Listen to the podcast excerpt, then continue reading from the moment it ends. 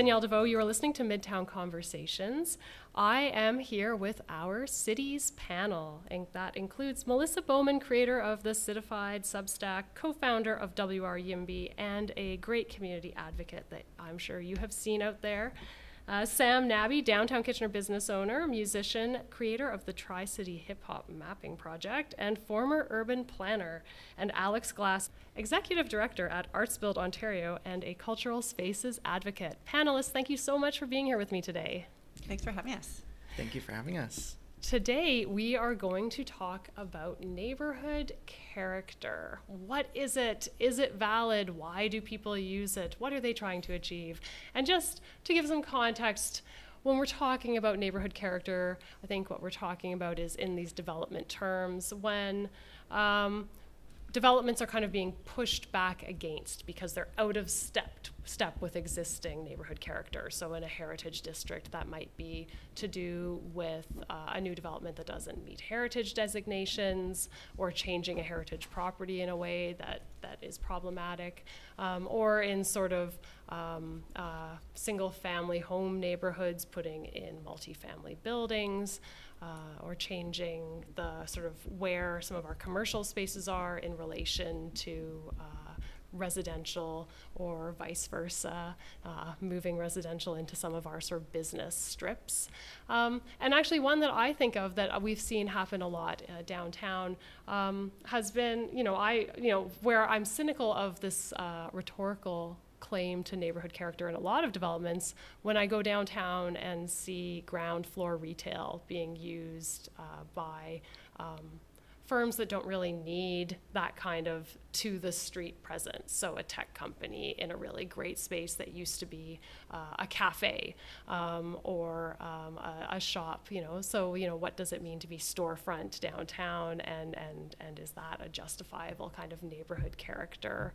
Um, uh, uh, place where we can sort of insert that that discourse to define who can be storefront downtown and, and who maybe should be upstairs or around the back. Um, but that's uh, that's my own digression. Uh, but Melissa Bowman, I know you have uh, with your work um, um, with WR YIMBY, you certainly have um, talked a lot about this this issue, and especially in in these moments where where community members are resisting development because it's not what they want to see in their neighborhood, their kind of neighborhood. So I wondered if you could talk a little bit about some of the things you've seen and some of your thoughts on the issue. Sure. Uh, yes, so with uh, Waterloo Region, yes, in my backyard, you know, sometimes we're uh, at council meetings delegating. Um, just for my own interest, I follow a lot of council meetings um, and anything that has to do with development if there are delegations there, I can pretty much guarantee that you'll hear at least some of those delegations refer to things like neighborhood character, um, established neighborhoods. Uh, one I've heard more recently that really rubs me the wrong way is neighborhood integrity. I think they're all generally referring to some vague notion um, that I can't really put my finger on. Um, I'm not sure. I'm looking forward to hearing a bit from Sam with um, his planning background if there's an actual definition. My sense is it's a um, feeling that people have. I don't know that there's clear, specific things that say this is neighborhood character. So when I hear it in council delegations and that type of thing, it's usually used that people want to protect the neighborhood that they're in uh, from change. And and I understand that. I mean, I, I love my neighborhood and I think it works really well how it is. And so I understand that change can be um, scary at times. But I also think, um, as we said in, in previous discussions, like a city is about evolving and um, and changing over time. So I think that comes with being in a city, and it can be scary, but it can also bring like really um, great things. So I think of, um, yeah, I think that people who are using that term, I think are doing it because they want to keep their neighborhoods that they love they love and and I can't I can't fault them for that where I have problems is I think it keeps other people out, and and that doesn't sit well with me. Um, so I think of an example um, just for us in my own neighborhood. So before we moved here, apparently um, there was one building that was going up on Queen Street, and I think it was proposed at 17 stories. And a lot of people in the neighborhood, neighborhood groups, were up in arms about that. It was going to ruin the neighborhood, uh, destroy the neighborhood. These are phrases that I often hear at council meetings. Uh, again, I don't quite know what that means that a building could de- destroy a neighborhood. Um, anyways, it came down from 17 stories to I think 14 stories. That building existed when we moved to the neighborhood, and it is just part of the neighborhood to me. That it's always been there as long as I've lived there. So I think the concern about it, it, it did didn't ruin the neighborhood from my perspective. It was the neighborhood that I was coming to, but for the people who were living there, it felt like this change would would be too much for the neighborhood to handle. So um, I think if you go back and talk to those people, you know, five years later, it, it is just part of those buildings do become part of the fabric of the neighborhood. I think one of the problems I have with neighborhood character is that it's often apartments um, or anything that adds some density and height to a neighborhood that people have most concern about. And, and often apartments and condos um, can be more affordable options in neighborhoods as opposed to single detached housing. So I think they are needed in all neighborhoods across the city. Uh, I think they help bring vibrancy to neighborhoods. So I, I hate seeing that a type of building is is assumed to bring a certain type of people or, or that type of thing. I've I've lived in a lot of different um, types of buildings and homes in, in my time, and I'm still the same person no matter what building I inhabit. So. Um, that's one of the things when I hear established neighborhoods and neighborhood character that I don't love. I also think if if it just meant design elements. So I think of um, the Barra Castle. Um, I believe they chose, you know, red brick and some some beige trim for that building to reflect the red brick um, houses that were in the neighborhood. And I'm like, hey, if that is what feels good for a neighborhood to have these um, elements in a new building uh, reflect what's already there, I can totally get behind that.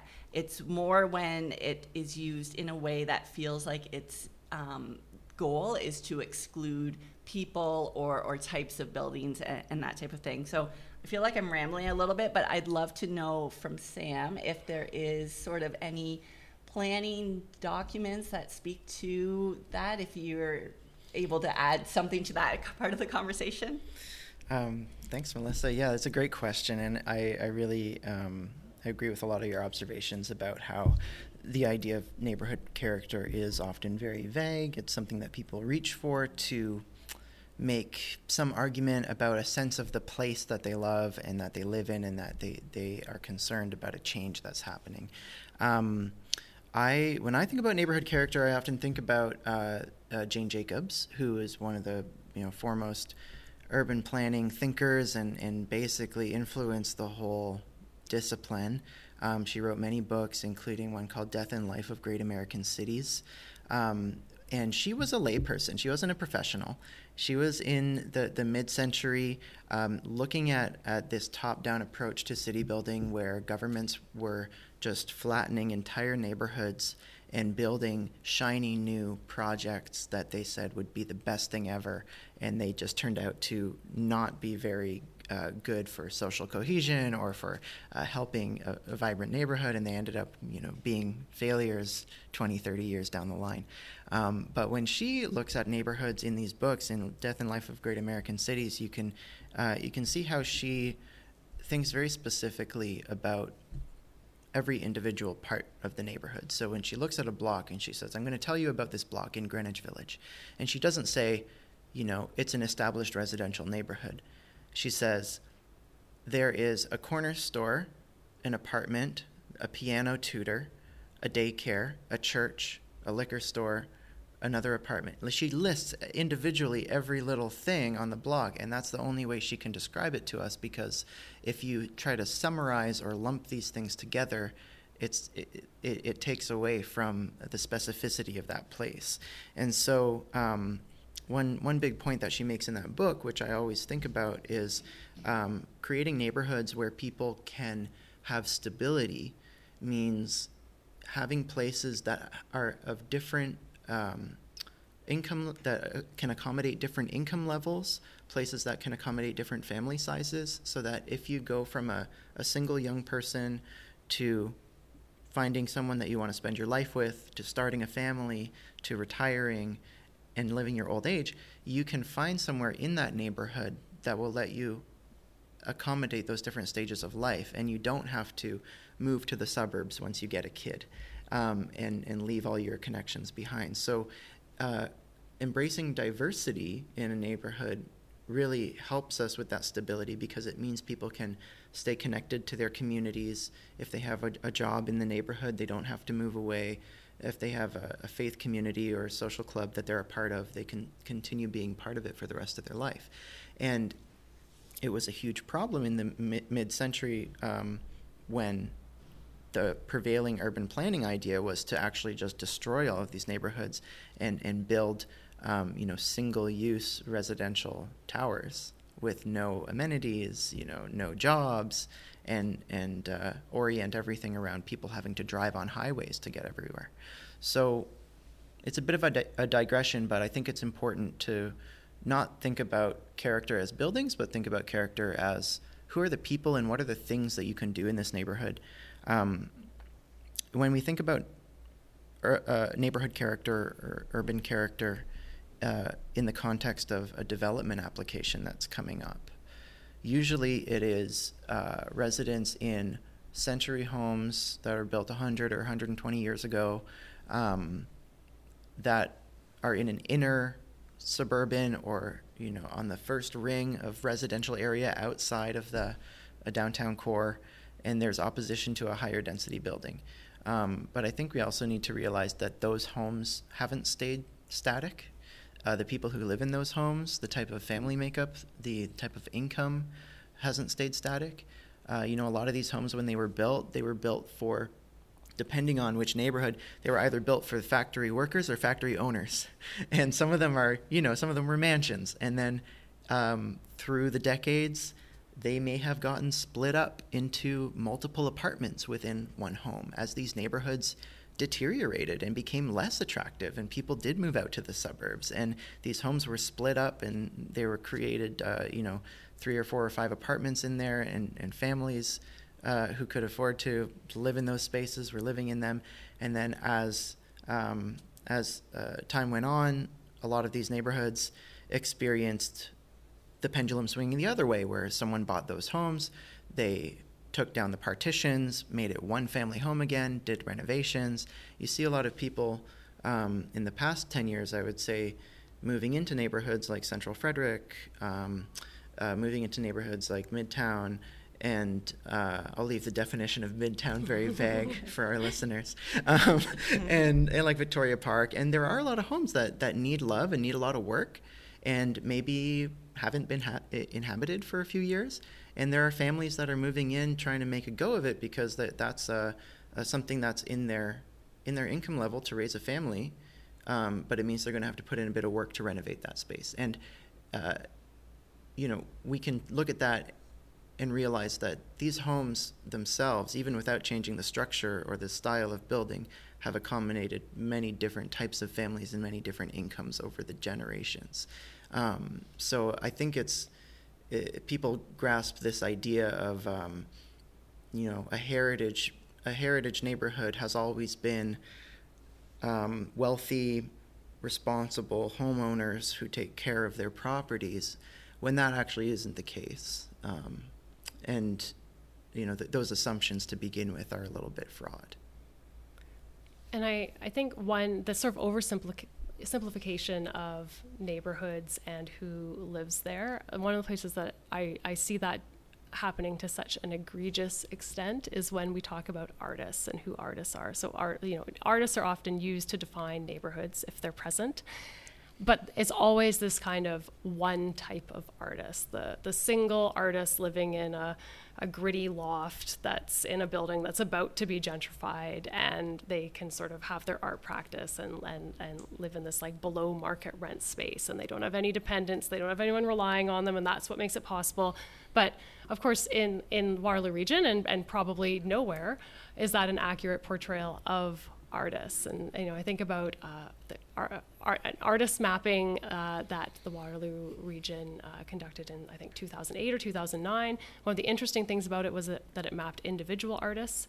And they were dispersed. So, in, in, contrast to this kind of creative cities argument of all the artists live in this one place, is where they are in, in our region in 2008 artists were just living throughout the region across across the region because they're just normal people with families some of them live downtown some of them live in suburbs and and so taking taking the making artists be not this like special unique category of people who only inhabit um, culturally vibrant slightly messy downtown spaces um, um, is one way in which the sort of way that we think about neighborhood character, I think, is dis- disrupted a little bit in this region. And Alex, I was wondering if you could talk a little bit about um, some of uh, the ways that the arts community in particular um, is sometimes used in these discussions of, of neighborhood character, um, or, or um, I don't know if they're exploited per se, but.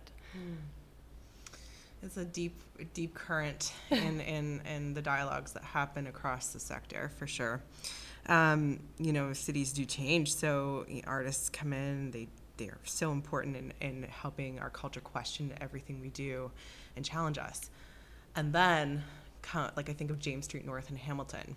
You know, I was there 10 years ago at McMaster in my undergrad. We used to go all the time, and all these artists go up to their studios, and then all these restaurants come in, and apartments um, are, are, are renovated, and it takes on a new form.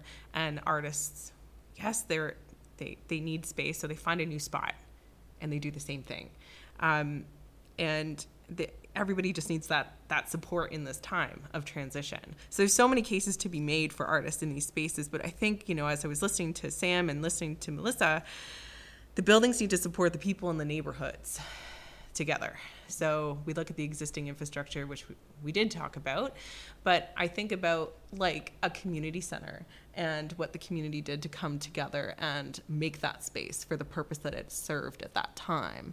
And then the community evolves again and we look at that that land might have a different value and what does the community need it to do now? Um, and i think really just preserving those spaces for for the community that came together to designate it as such is pretty important because it otherwise it will be lost um, as as development continues.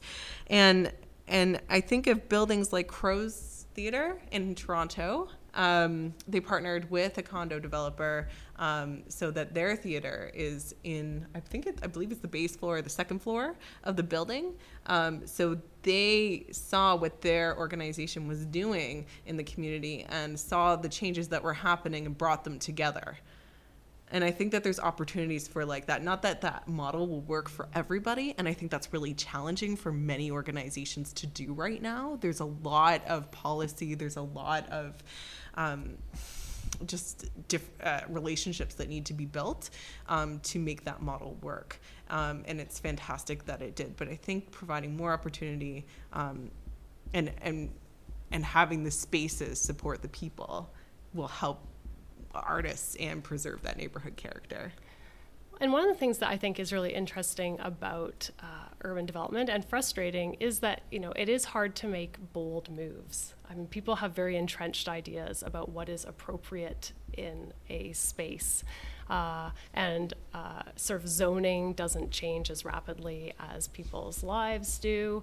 Uh, and so, you know, it, when it's, it's nice, you can sit down and you can look at a, a, a, a, new planning book that has all kinds of exciting and interesting ways that you can build a more human city with, with better interactions and, and more mixing of services and, and income levels. And you can see like the ideal layout of this beautiful city block that has all the things. It has schools and, and, and lots of building, like lots of space for living and people can work there and you can, your, your, your elderly parents can still stay in your own neighborhood neighborhood, you know, the ideal version.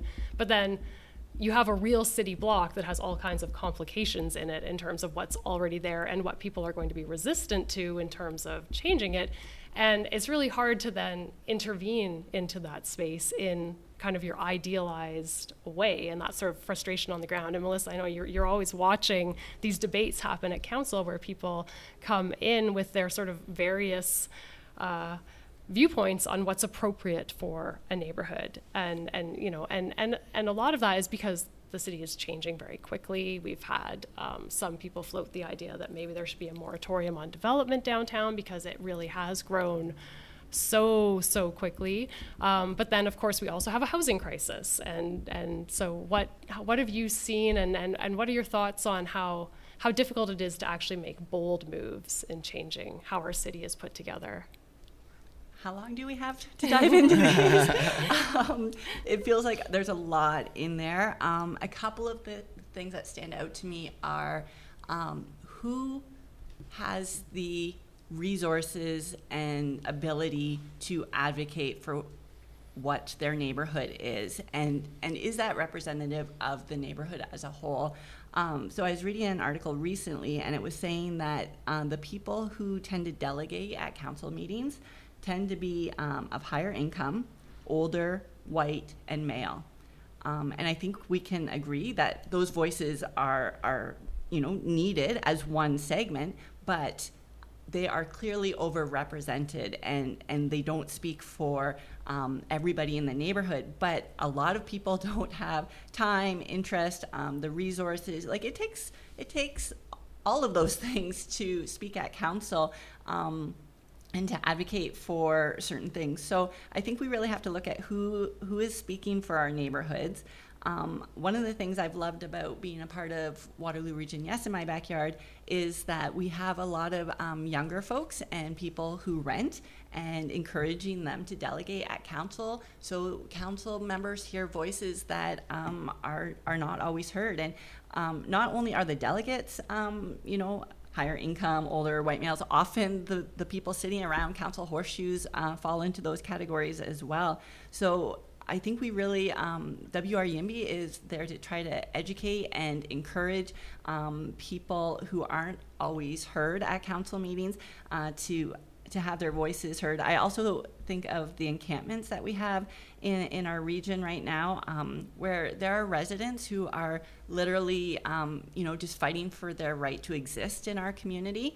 Um, and, you know, where are their voices in all of this? And, and thankfully, we are seeing more advocates and, and community organizations who are speaking up and supporting those residents and helping get their voices heard. But when I see some of the issues that um, encampment residents are dealing with, and then I hear concerns in another neighborhood about um, we want a building to come down two stories, it doesn't sit well with me.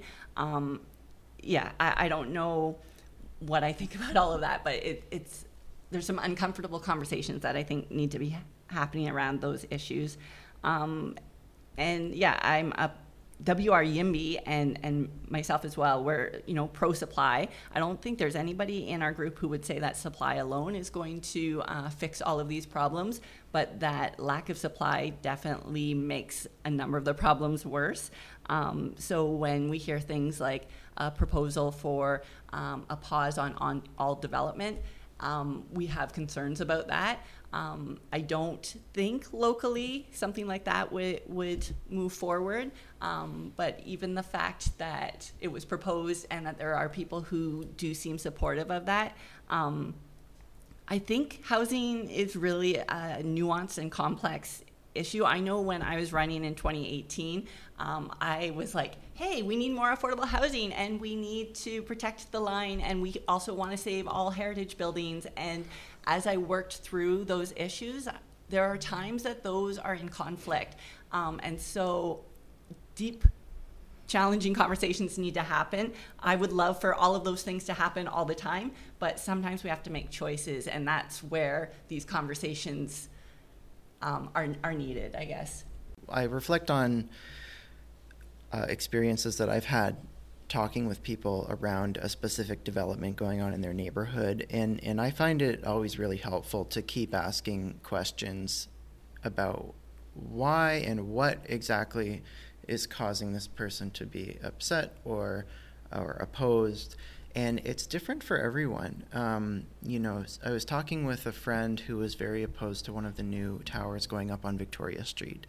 And what it came down to at the end of the day was the architecture. She didn't like that it was so tall and that there's this big black wall of brick and it was and it was specifically like the the color and the the darkness and the the modernist design of it that she was against. I was talking with someone else about towers downtown generally, and, and I kept asking why and you know what what is it really that you're that you're uh, upset about with this, and it came down to the fact that while I moved here 20 years ago when it was more of a mid-sized city and it feels like we're becoming a big city and I don't want that. I don't want this many neighbors and I, I feel like I should have to move out. And you know at least they're being honest at that point with you know that's what that's what's setting this person off is that they don't want they don't want more neighbors. They don't want to live uh, uh, uh with so many more other people nearby. Um, so I do think it's different for everyone and then we need to take a step back and, and make a decision of like what is appropriate for neighbors to have input on with regard to what new neighbors are moving into their neighborhood. So, um, several years ago, uh, about 10 years ago, the Ontario Human Rights Commission put out um, a paper specifically about zoning and um, new development. And the main takeaway from that paper was that you don't get to choose your neighbors. Um, for a long time, we've had rules in planning that you're not allowed to people zone. So you can't target specific groups of people. That's discrimination. Uh, the city of Waterloo tried to do that many years ago with saying student housing needs to be this far away from other student housing, and that got challenged and and uh, thrown out at the Human Rights Tribunal because you can't target something to students, um, and you you can't target based on family type or uh, age or sex or gender. Or, and so uh, I think we need to be very careful when we're opening up for public comment on, on potential developments of what are we actually debating. I don't think it's helpful for people to come into public meetings and say that they think this is a bad idea because they don't want renters nearby, or this is going to bring students nearby, or this is going to bring a certain type of people nearby. Um, because you don't get to choose your neighbors, and that's not how we how we organize ourselves as a society. Um, there is a really great example of planning for neighborhood character that I've uh, that I've found, which is from the city of Ottawa. They have these neighborhood infill guidelines um, for how to deal with new development in a predominantly low-rise neighborhood, and they do set out character in the in the most clear and unbiased way that I've ever seen. And they they pick a few architectural elements. So they say, let's look at the front door and entrance and porch of the neighborhood Let's look at the driveway. Let's look at the garage. Um, and if most of the houses on this block have a front porch or have a front door, whatever you're building needs to have a front porch and a front door. It could be an apartment, but don't stick the entrance in the back off of a parking lot and have, have no engagement with the street from the front. Um, if everyone else has garages that are set back at the back of the lo- lot line and you have a long driveway going like behind the house, then your new development needs to have a detached garage in the back of the lot as well. And it's not saying anything about what architectural style to use or um, what uh, type of materials they need to use, whether it's brick or vinyl or what color paint. Because, I mean, when you think about it, uh, do we really want a society where neighbors are vetoing how you paint repaint your house like what color you use and what materials you use i think at a certain point your property is your property and, and if you want to build a brick house or build a vinyl siding house i don't think that's something that your neighbors should be uh, uh, saying one way or another about. But these, these guidelines from Ottawa, they, they really take a, an approach that I think makes sense. It has to do with how do people and vehicles interact with the public street and just make sure that you're in line with what's going on uh, on your residential block when that happens. It still could be an apartment building, but if it has a front door and there's people that are hanging out on the front porch, I think that fits with the neighborhood character of low rise houses with their front door with people hanging out on their front porch. Thanks so much, panelists. You're listening to Midtown Conversations. My name is Danielle Deveau, and this was my city's panel with Melissa Bowman, Sam Nabi, and Alex Glass. You can reach out to us at Midtown Radio KW on Instagram and Twitter. Thanks for listening.